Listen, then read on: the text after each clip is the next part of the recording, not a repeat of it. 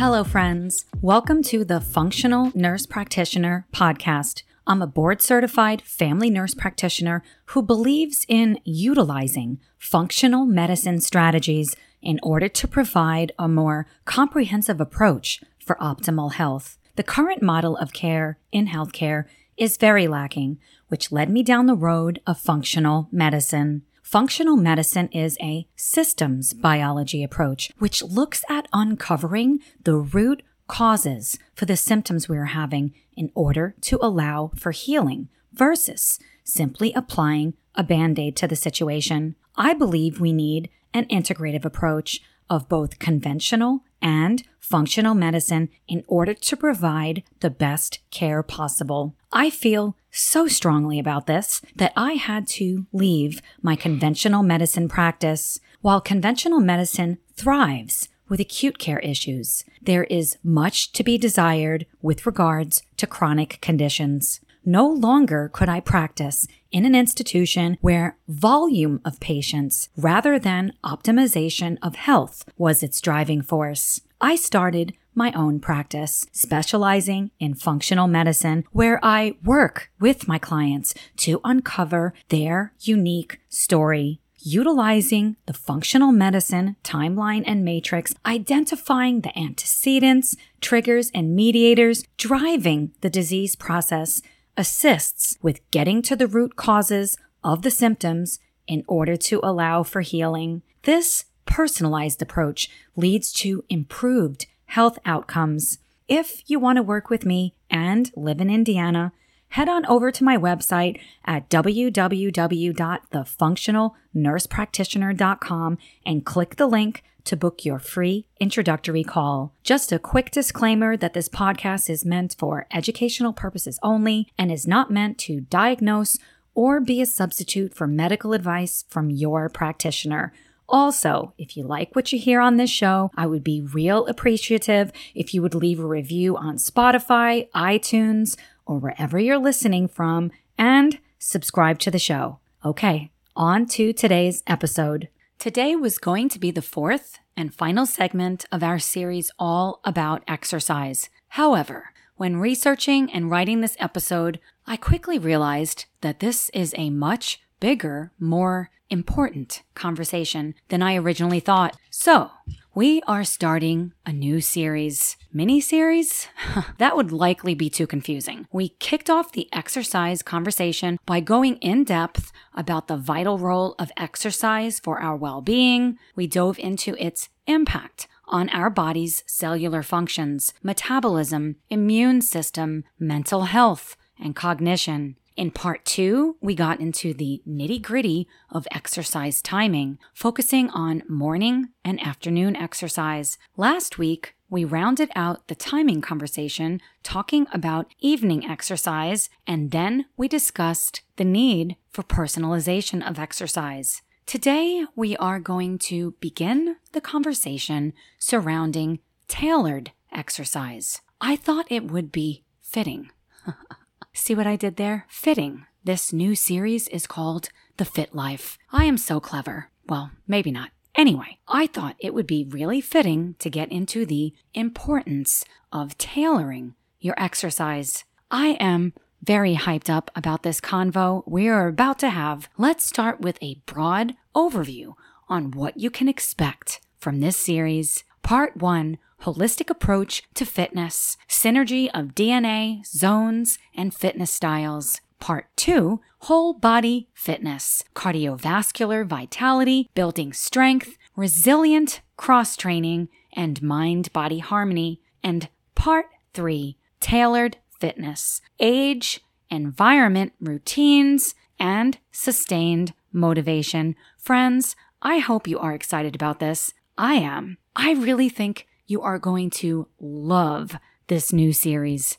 Today's outline Segment 1 Heart Rate Zone Training, Efficiency and Effectiveness. Segment 2 Genetic Considerations. Are we working against our DNA? Segment 3 The Importance of a Warm Up and Cool Down. And Segment 4 Finding your exercise style, trying different activities to discover what you enjoy. Today's episode was prompted by a few questions from Frank. Frank asked, I recently heard about zone training. Is this a thing? I exercise regularly but haven't seen any big changes in my physique. Can you explain zone training? I want to know if it would be beneficial. Thank you, Frank, for your awesome questions. As a reminder, if you have an idea for a show or a question or comment, send me a DM, email, or comment on a YouTube video and I will give you a shout out.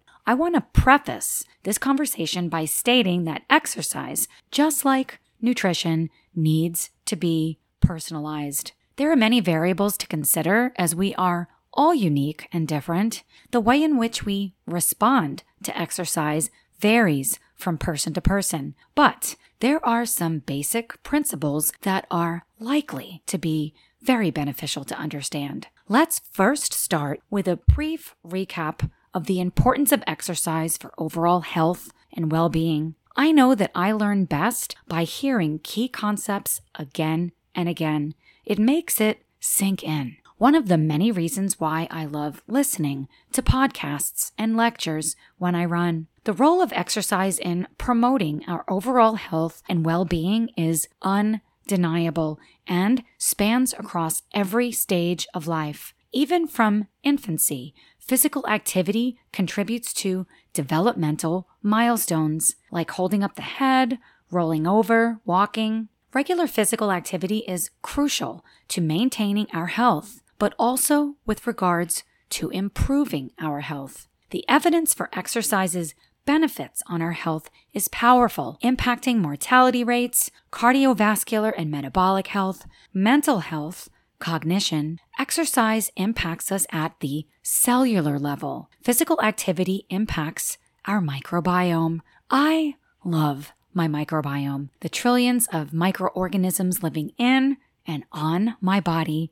are my friends. Did you know that they can hear our thoughts? Makes you question some of the things you think, doesn't it? I know when I learned this, I questioned everything. Sedentary lifestyle and obesity are the leading causes of disability and death, with conditions like cardiovascular disease affecting a significant portion of the world's population. Remember, heart disease is the number one killer around the world. I can't remember how many times I have told my clients that I care about all of them, every aspect of their health. I particularly care about their heart. Knowing globally the impact of heart disease, it must be addressed. Our cells undergo positive changes due to exercise, from enhancing protein functionality to promoting the growth of new cells. The relationship between exercise and longevity is well established, with numerous studies suggesting that regular physical activity promotes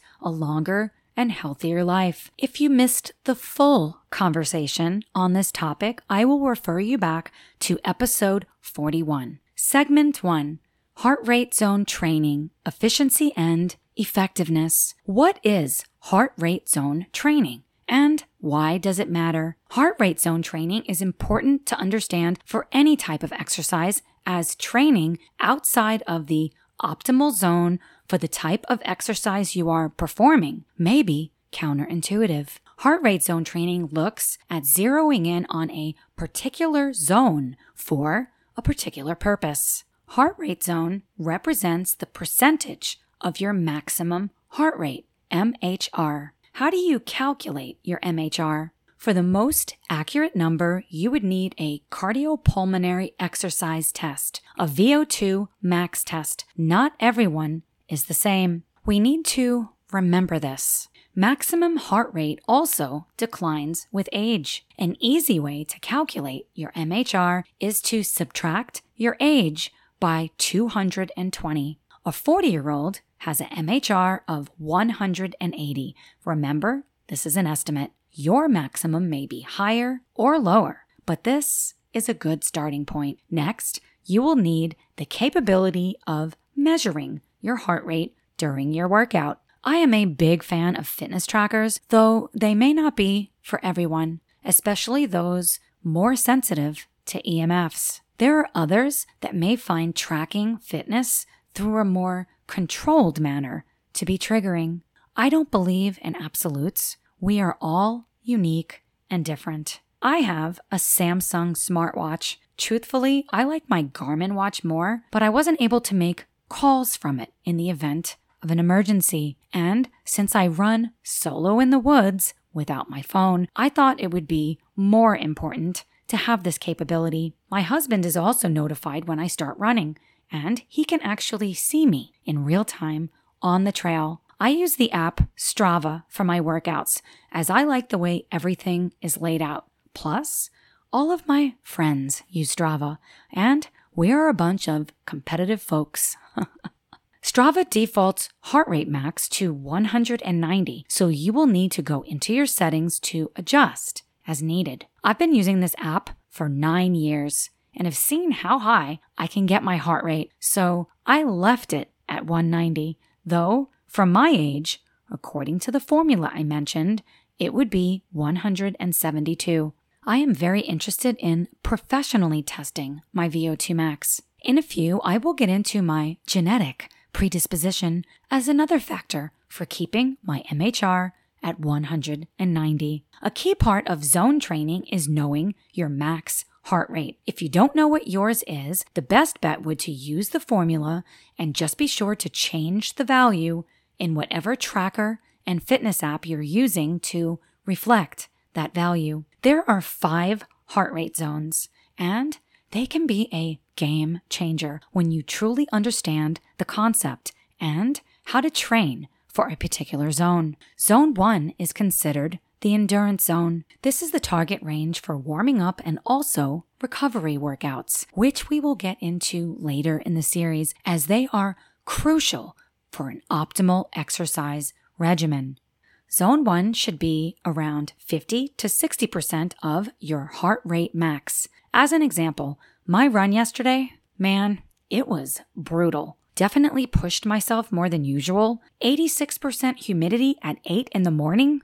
I should have started at daylight. Yesterday, I was in zone 1 for only a minute and 20 seconds. Honestly, this was not enough. A warm up of at least three to five minutes would have been better injury is not something that I want. Zone 2 is considered moderate, lower intensity training. Incorporating a significant amount of lower intensity training, often referred to as polarized training, offers numerous benefits that are well documented in the realm of fitness and athletic performance. This approach not only prevents burnout and overtraining related injuries, or frankly, for that matter, overtraining related adrenal dysfunction, but it can enhance athletic factors such as strength and cardiorespiratory function. Some research has shown that polarized training can be more efficient than other methods like high intensity interval training, HIIT, for improving benchmarks such as VO2 max, time to exhaustion, and power output. I am very interested in the science of exercise. What is polarized training? Polarized training is a strategic training approach that involves varying exercise intensities to optimize performance and health benefits. This method emphasizes spending a significant portion of your training at a manageable, steady intensity, typically 70 to 75% of your maximum heart rate. This cultivates a robust aerobic foundation, promoting improvements in vital factors such as cardiovascular endurance, respiratory function, and the body's ability to utilize fat for energy. Polarized training aims at around 80% of the workout at this level of intensity and rounding out the workout so the other 20% training at a significantly higher intensity, surpassing 85% of your maximum heart rate. Zone 2 training is not only an instrumental component for athletic performance, but also for achieving metabolic health and longevity. I was in Zone 2 for around 14 minutes. That is about 29% of my workout. When we are engaging in lower intensity activities, the body generates energy through fat oxidation. I think of zone two as our fat burning zone. At this level of intensity, fat metabolism is a more sustainable and efficient energy source. Zone 2 training helps improve aerobic capacity and can help make your body able to burn fat for energy. Zone 2 is the zone of exercise intensity that impacts your mitochondria, the energy powerhouses of the cells, in the most beneficial way. Zone 2 increases the number and function of mitochondria. This will benefit you metabolically. Zone 2 training can make a significant difference with your cardiovascular fitness, leading to better heart health and increased circulation, which can support overall fat metabolism. Zone 2 training mostly recruits type 1 muscle fibers. This type of skeletal muscle fiber is known as slow twitch, which supports long distance activities versus type 2 or fast twitch, which support quick movements, power movements. Think of sprinting or an explosive power movement with weightlifting. When I learned this, friends, it was a game changer. There I was at the gym, five or so days a week, pushing myself so hard, and I saw no improvements.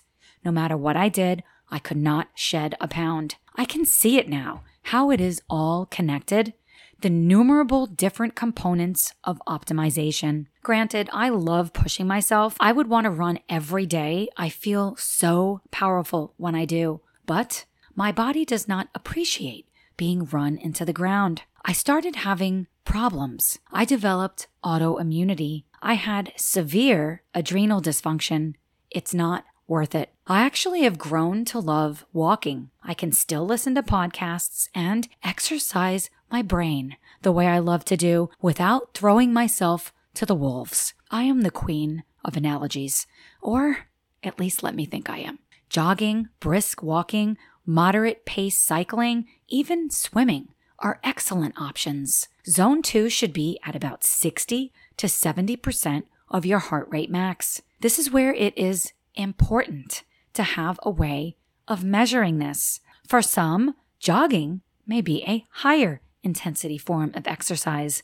There are days, my friends, as we are all unique and different depending on the day, the weather, how you slept the night before, how you have been fueling yourself, your level of stress or adrenal dysfunction, your time in your cycle. For my cycling friends out there born with female parts. There are influencing factors, which is why I do not believe that it should only be about a schedule. How you feel has to be a part of the mix. Now let's talk about Zone 3. Zone 3 training is a crucial aspect of cardiovascular exercise that targets moderate intensity training. This is oftentimes called the aerobic threshold zone or the tempo zone. The predominance of my run yesterday was in zone three.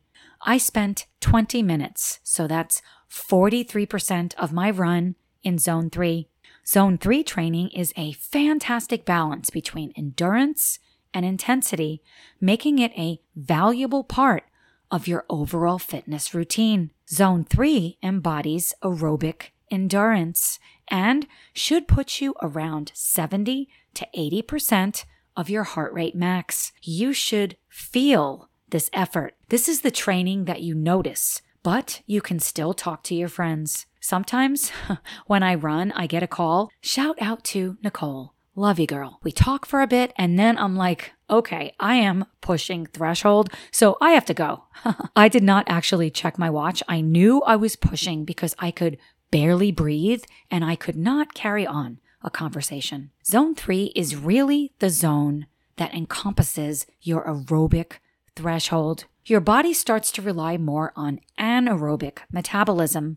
Anaerobic means without oxygen. This is the zone between sustainable exercise and pushing higher intensity training. What are the benefits of Zone 3 training? Zone 3 training enhances your body's ability to handle longer duration exercises. This then promotes overall cardiovascular endurance. Another consideration Zone 3 leads to a higher caloric burn. I am not suggesting that you ignore zones 1 and 2, but it does matter. Peppering in Zone 3 training. Let's talk about Zone 4 training. Zone 4 training, also known as the threshold zone, is where you push your body significantly, working at 80 to 90% of your maximum heart rate. You should be breathless, unable to carry on a conversation comfortably. I literally had to tell Nicole breathlessly, call me back. I quickly hung up and paused my watch. It took me a good 30 to 40 seconds to slow my breathing. This zone pushes you to its anaerobic threshold. Lactic acid is accumulating faster than it can be cleared. While zone 4 training can be very effective, improves your ability to sustain higher intensity workouts for longer, boosts your cardiovascular fitness, and can improve your overall athletic performance. It can be very demanding on your body. It creates stress. Remember that while exercise can be very beneficial to the body, it also can be a stressor. Zone 4 training significantly burns calories during and after your workout. It can be easy to overtrain, especially in this zone. I was in zone 4 for about eight and a half minutes. That's about 25% of my run. I was pushing it with this run. It was very hot, which affects me quite severely with higher intensity workouts. I used to push myself this way daily, sometimes multiple times per day. I do not recommend this as it can lead to injury, but it also can disrupt your adrenal glands. This is the zone where I feel that high, the euphoria.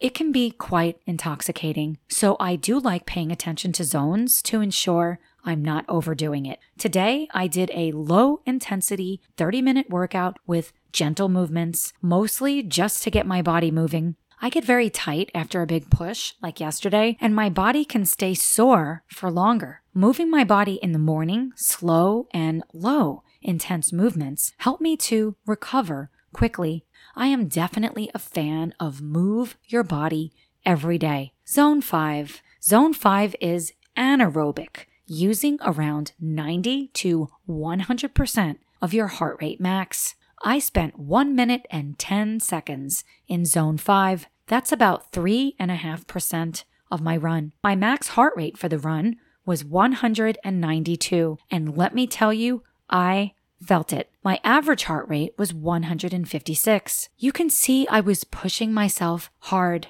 I've averaged in past runs 180 beats per minute. That is very, very stressing to the body. I am fiercely competitive, and this was in a race. I did not look at my watch to see what zone I was in. I simply wanted to win. I was able to sustain this intensity because I pay a lot of attention to zone training. Zone 5 training is a critical part of maintaining glycolytic capacity. Glycolytic capacity is a measure of, quote, the maximum rate of conversion of glucose to pyruvate or lactate that can be achieved acutely by a cell, end quote. How fast can a cell quickly change glucose into usable energy during intense physical activity or even in certain stressful situations? When your cells need a sudden burst of energy, how quickly can your body make this happen? It is suggested that Zone 5 training is the zone for longevity. Ideally, Zone 5 training should encompass a very small amount of your training session and preferably at the end of the session rather than at the beginning or the middle due to the buildup of lactic acid. You only need seconds of this type of training, maybe up to a minute. You also need plenty of recovery time afterwards and between Zone 5 training sessions. When I'm running, I'm concentrating on whatever podcast I'm listening to rather than what zone I'm in. I do oftentimes stop and allow my heart rate to come down to purposefully avoid overtraining. Remember, it's the long game that matters here. What is your typical routine? Don't worry, my friends, we will get all into routines later on in the series. So, what's it all mean? What are some key takeaways? Ideally, you should spend the predominance of your workout in zone two.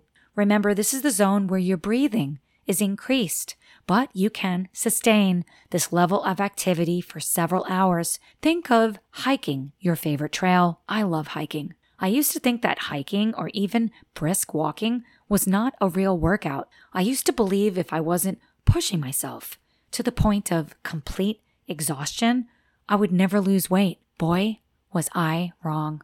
One of the things I love about Zone 2 is that it is perfect for training with other people. Buddy up with a friend, go on weekly hikes, or get some laps in if you're partial to swimming. There are so many different ways to combine different zones for an effective workout routine. Have no fear, my friends. We will get into workout routines later on in this series. Segment 2 Genetic considerations. Are we working against our DNA? I love talking about genetics.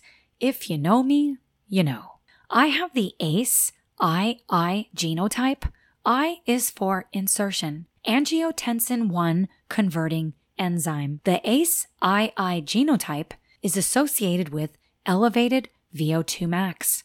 My genotype has been shown to have a higher response in VO2 max when training.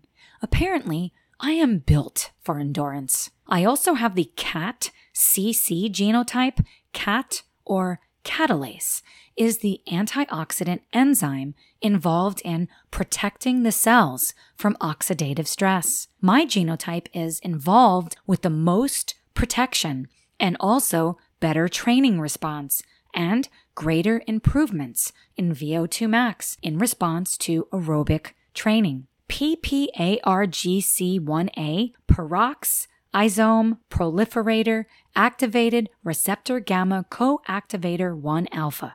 Phew, that's a mouthful. I have the GG genotype.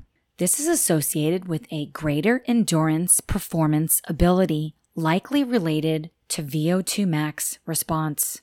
The G allele is associated with a higher percentage of slow twitch muscle fibers, those type 1 fibers we talked about earlier that are greatly impacted by zone 2 training. This genotype paired with the PPARD CC genotype, peroxisome proliferator activated delta, I actually am not homozygous with that one. I have the CT genotype. If I had the CC genotype, it would be positively correlated with the elite endurance athlete status. I feel like I'm close enough. When looking at my genetics, it shows that endurance workouts are an integral part of my wellness. Endurance is a high impact pathway.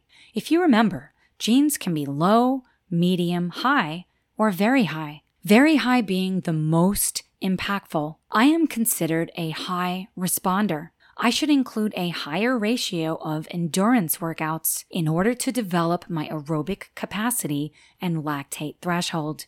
Incrementally increasing the duration of my endurance sessions will propel me towards my fitness goals, making use of the overload principle. I need appropriate recovery in order to promote adaptation. This is vitally important, and I did not even consider this for most of my life.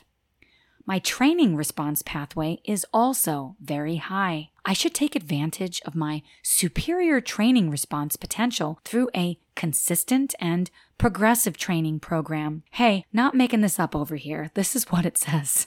I likely have a high baseline fitness and experience exceptional increases in VO2 max associated with elite athletic performance.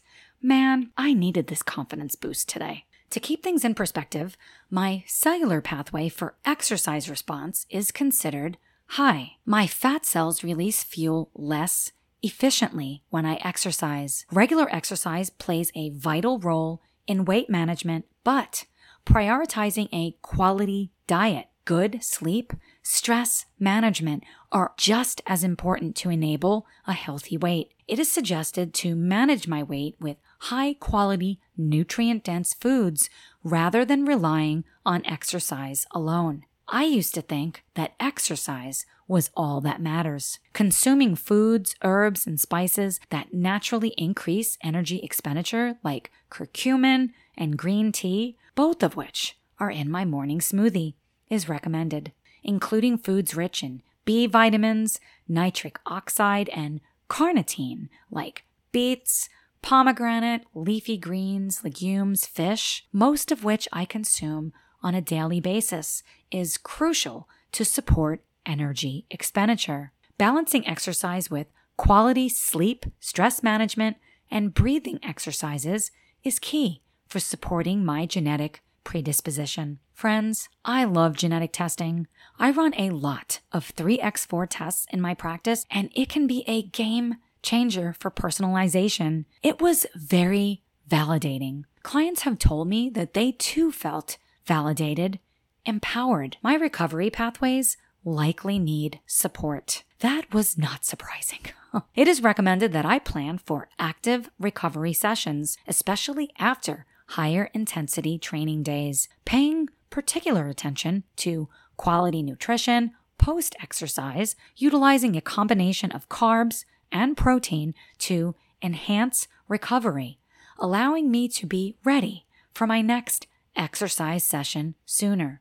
I am not afraid of carbs. I like the concept of strategic interventions, whether that is a strategic supplement, strategic nutrients, go smarter, not harder. I should also pay close attention to planning my exercise sessions, looking at frequency, intensity, time, and type, the FITT principle. How do I feel after exercise?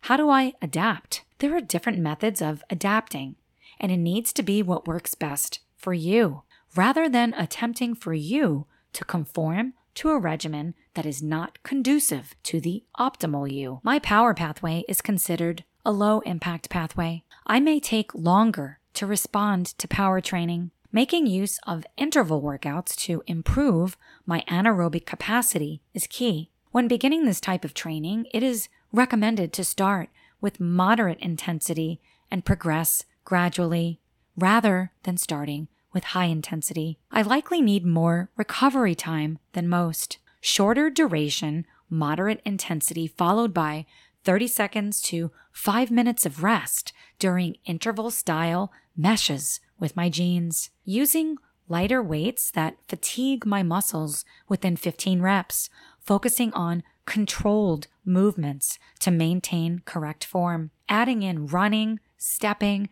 jumping, allowing at least one day between strength workouts, and remembering that consistency is key. Research shows that DNA sequencing differences plays a key role in different individuals' physical activity level, cardio respiratory fitness, metabolic responses. The association between genetics and exercise is a complex and intriguing area of study it is essential to understand that our genes interact with various environmental factors, such as lifestyle, diet, and training, which shapes our unique individual fitness outcome. Genetic factors can influence various aspects of exercise performance and training adaptations. One of the most well studied genetic components is the distribution of muscle fiber types.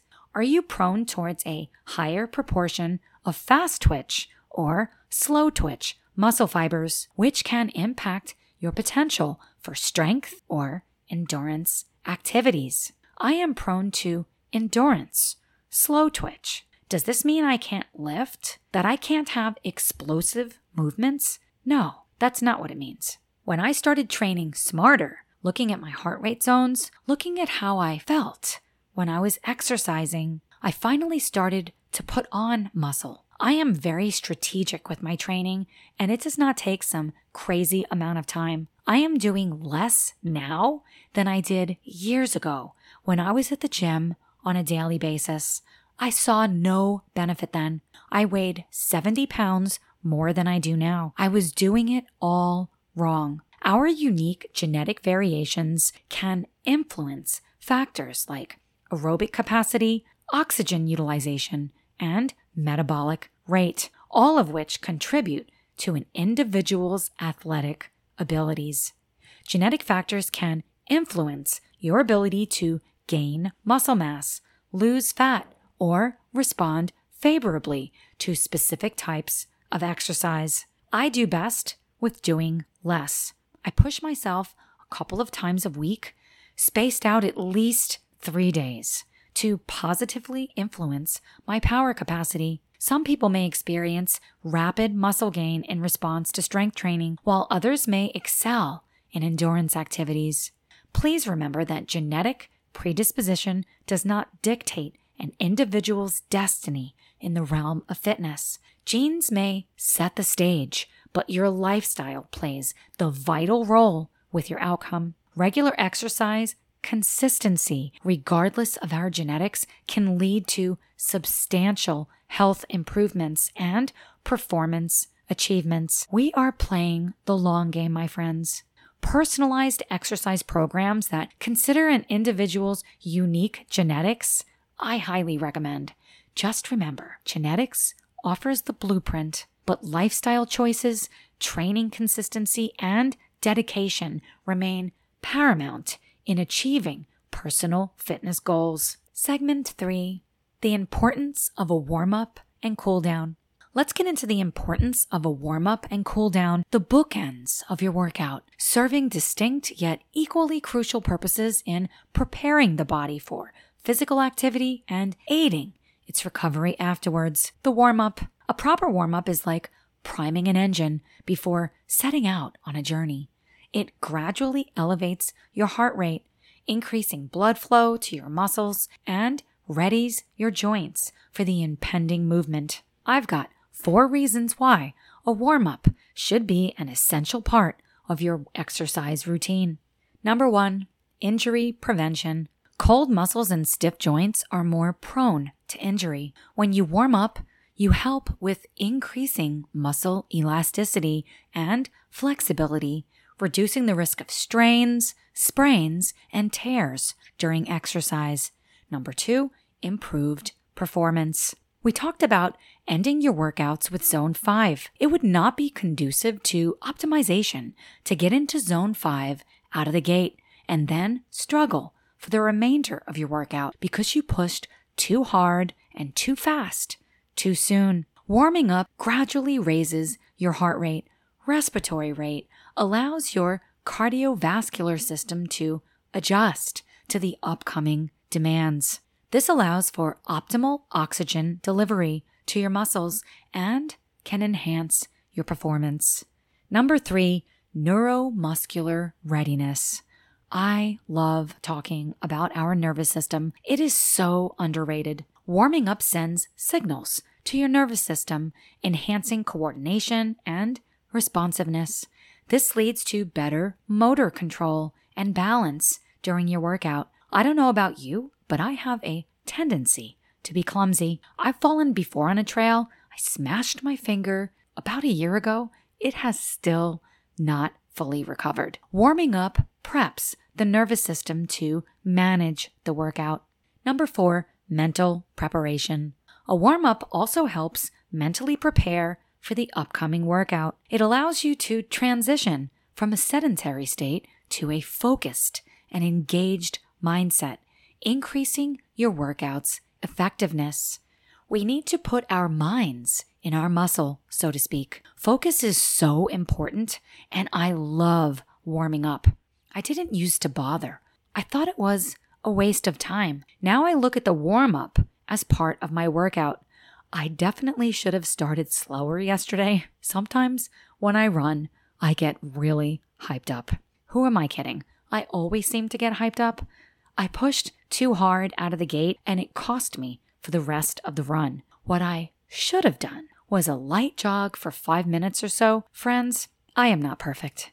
None of us are. I do the best I can and I fail miserably at times. Cool down. The cool down is equally important as it promotes recovery and ensures a smooth transition back to a resting state. I've got four reasons why you should incorporate a cool down into your exercise routine. Number one, gradual recovery. Cooling down prevents the blood from pooling in your extremities and facilitates the removal of waste products, reducing the risk of dizziness or fainting. We stir up a bunch of stuff through exercise. Exercise helps the body get rid of toxins. These toxins are filtered by the lymph nodes and kidneys. Cooling down helps facilitate the process of removal. Number two, muscle recovery. Intense exercise leads to the accumulation of metabolic byproducts like lactic acid. Cooling down helps flush out these byproducts, minimizing muscle soreness and stiffness. Number three, Flexibility maintenance. Cooling down when your muscles are warm can help increase our flexibility. This is a great time for static stretches, which can enhance your range of motion and prevent muscle tightness. I have seen a tremendous difference with my flexibility by engaging in cool down stretches every day.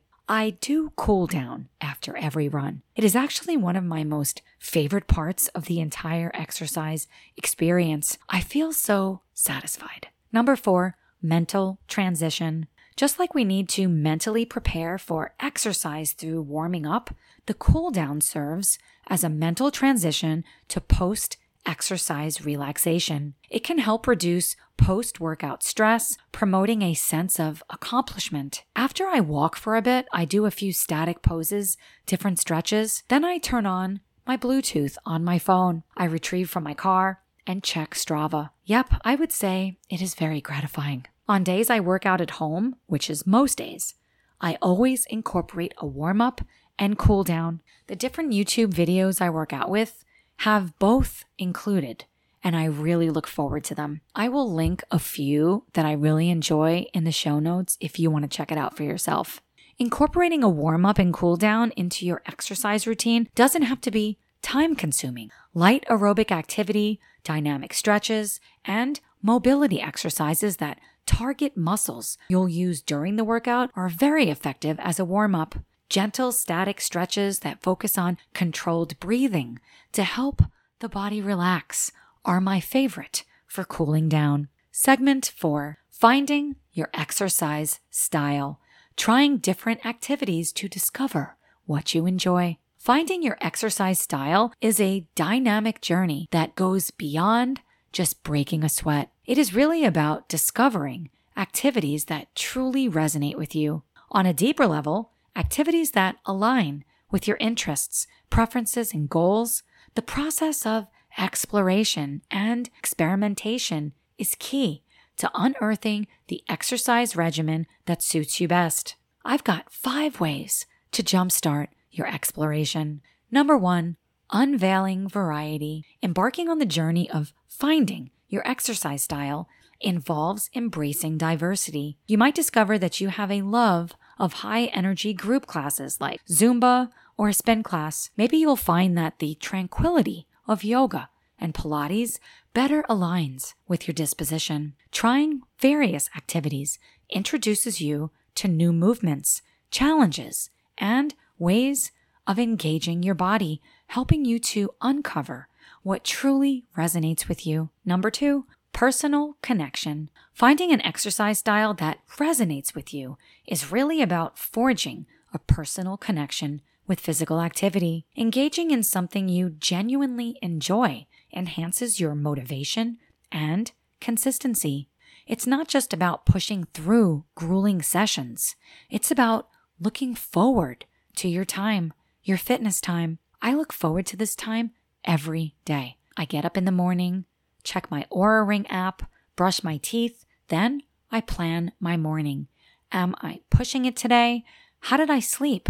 What do I feel like doing? On days I really want to run, but I know it's not in my best interest, I need zone two training. I walk. I plan which trail I will hike. When an activity becomes a source of joy and satisfaction, it's easier to stick with over the long term, leading to sustainable fitness habits. We are playing the long game, remember. Number three, physical and mental alignment. Different exercise styles can provide not only physical benefits, but mental and emotional rewards as well. Some thrive in the fast paced environment of team sports, benefiting from camaraderie and competition. I definitely have a love affair with team events. One of my favorite things to do is ride my bike in the woods with my friends. It's an event. Some days we're out there for hours. It is so enjoyable. The best days, in my opinion, are in the woods. Some may find solace in solo activities. I am definitely split on this. I love solo running. The amount of mental clarity after a long run is unparalleled. Recognizing the connection between your physical and mental well being can guide you towards activities that promote holistic benefits. This is also how you can vary it up. I run some days, I ride other days. I definitely feel the need to feed all parts of my soul. Number four, embracing trial and error. The process of finding your exercise style isn't linear, it involves a healthy dose of trial and error. I started my running career. Is it a career? Probably not. But I started with group runs, competitive running. Honestly, I didn't really enjoy running back then. I enjoyed winning, competing. Now I run because it's very good for my mental health. If I could get away with it, I would run more often. But I know I need more recovery time, so I balance it with lower intensity workouts. Some activities might instantly resonate with you, while others may feel wrong out of the gate. Embracing this experimentation is crucial. You need to find what clicks with you. Number five, lifestyle integration. I love this one. An essential part of finding your exercise style is considering how it will fit into your lifestyle. An activity that aligns with your schedule, location, and available resources is more likely to become a consistent part of your routine. I love mountain biking. If I could, I would ride every day. It takes a good chunk of the day to ride. You've got to load up the car, drive to the trails, set up the bike just right, head out, ride, get back to the car, clean up, head home, and unload all of your stuff. It is usually a day's event. At this point in my life, I cannot engage in this activity every day, but I can have this a weekly part of my life or twice a week. This can be a part of my fitness routine. And frankly, I don't even think of it as fitness because I love it. And when my husband and I go on vacation, this is always at the top of the list. It influences where we go, where we stay, our day to day experiences. I love it. The integration of an activity that meshes with your lifestyle minimizes logistical barriers and sets the stage for long term adherence. Finding your exercise style can be an exciting and empowering journey. By exploring a variety of activities, you can uncover what sparks your passion, enhances your well being, and fits seamlessly into your life.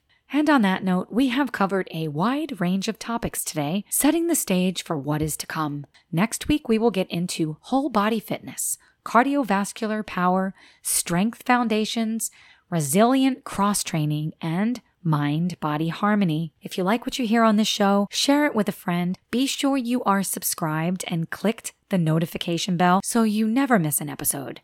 If you have an idea for a show, send me a DM, email, comment on a YouTube video. If you want to work with me and live in Indiana, head on over to my website, www.thefunctionalnursepractitioner.com, and click the link to book your free introductory call. Thanks so much for being on this journey.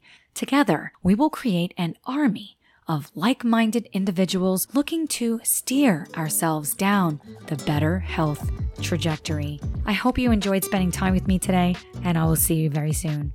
Bye, friends.